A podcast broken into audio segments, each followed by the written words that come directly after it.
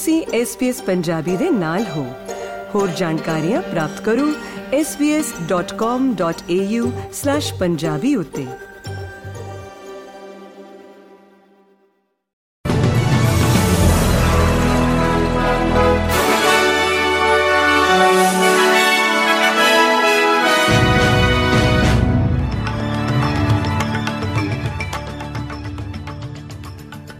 SBS Punjabi ਦੇ news room ਵਿੱਚ ਮੈਂ ਪਾਰਸ ਨਾਗਪਾਲ ਆਪ ਸਭ ਦਾ ਸਵਾਗਤ ਕਰਦਾ ਹਾਂ ਤੇ ਹੁਣ ਨਜ਼ਰ ਅੱਜ ਦੀਆਂ ਮੁੱਖ ਖਬਰਾਂ ਦੇ ਉੱਤੇ।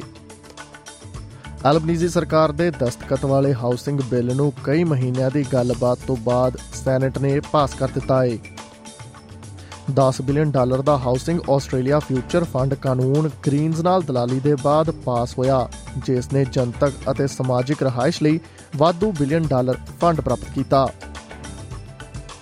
ਇਹ ਫੰਡ ਕਿਫਾਇਤੀ ਰਿਹਾਇਸ਼ੀ ਪ੍ਰੋਜੈਕਟਾਂ ਤੇ ਪ੍ਰਤੀ ਸਾਲ 500 ਮਿਲੀਅਨ ਡਾਲਰ ਤੱਕ ਸਮਰਪਿਤ ਕਰੇਗਾ ਅਤੇ 5 ਸਾਲਾਂ ਵਿੱਚ 30000 ਘਰ ਪ੍ਰਦਾਨ ਕਰਨ ਦੀ ਉਮੀਦ ਕਰਦਾ ਹੈ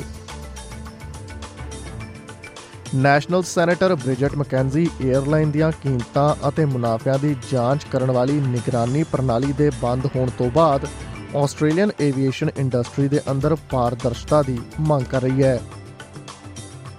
ਕੋਵਿਡ-19 ਮਹਾਮਾਰੀ ਦੇ ਦੌਰਾਨ ਉਦਯੋਗ ਦੀ ਰਿਕਵਰੀ ਪੀਰੀਅਡ ਵਿੱਚ ਜੂਨ 2020 ਤੋਂ ਜੂਨ 2023 ਤੱਕ Australian competition and consumer commission ਨੇ ਆਸਟ੍ਰੇਲੀਆ ਦੀਆਂ ਘਰੇਲੂ 에ਅਰਲਾਈਨਾਂ ਦੀਆਂ ਕੀਮਤਾਂ, ਲਾਗਤਾਂ ਅਤੇ ਮੁਨਾਫਿਆਂ ਦੀ ਨਿਗਰਾਨੀ ਕੀਤੀ।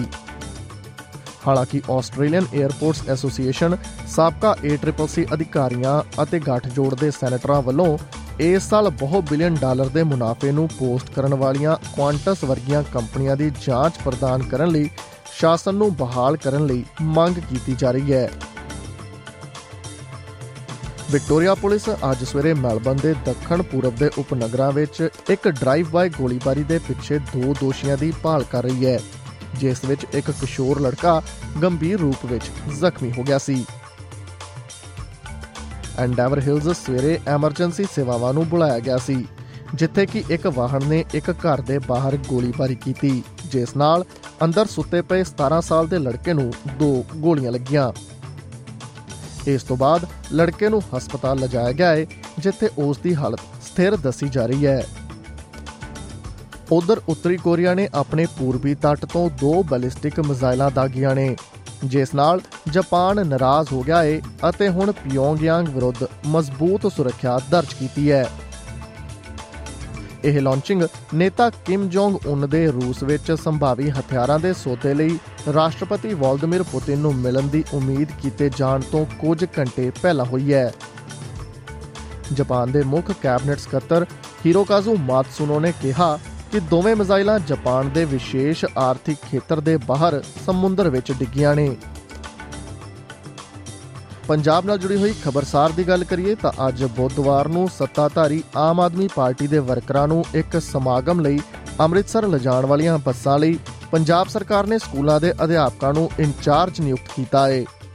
ਜ਼ਿਕਰਯੋਗ ਹੈ ਕਿ ਆਮ ਆਦਮੀ ਪਾਰਟੀ ਦੇ ਕੌਮੀ ਕਨਵੀਨਰ ਅਤੇ ਦਿੱਲੀ ਦੇ ਮੁੱਖ ਮੰਤਰੀ ਅਰਵਿੰਦ ਕੇਜਰੀਵਾਲ ਰਾਜ ਦੇ ਪਹਿਲੇ ਸਕੂਲ ਆਫ ਐਮੀਨੈਂਸ ਦਾ ਉਦਘਾਟਨ ਕਰਨ ਲਈ ਮੁੱਖ ਮਹਿਮਾਨ ਵਜੋਂ ਪਹੁੰਚ ਰਹੇ ਨੇ।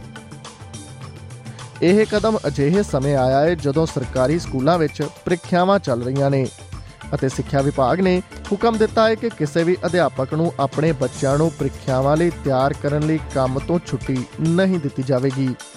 ਅਤੇ ਉਹ ਆਪਣੇ ਵਿਦਿਆਰਥੀਆਂ ਦੀ ਪੜ੍ਹਾਈ ਤੇ ਧਿਆਨ ਦੇਣ। ਇਸ ਦੇ ਨਾਲ ਹੀ ਖਤਮ ਹੁੰਦਾ ਹੈ ਅੱਜ ਦਾ ਖਬਰਨਾਮਾ। SBS ਪੰਜਾਬੀ ਤੋਂ ਮੈਂ ਹਾਂ ਪਾਰਸ ਨਾਗਪਾਲ। ਫੇਸਬੁੱਕ ਉਤੇ SBS ਪੰਜਾਬੀ ਨੂੰ ਲਾਈਕ ਕਰੋ, ਸਾਂਝਾ ਕਰੋ ਅਤੇ ਆਪਣੇ ਵਿਚਾਰ ਵੀ ਪ੍ਰਗਟਾਓ।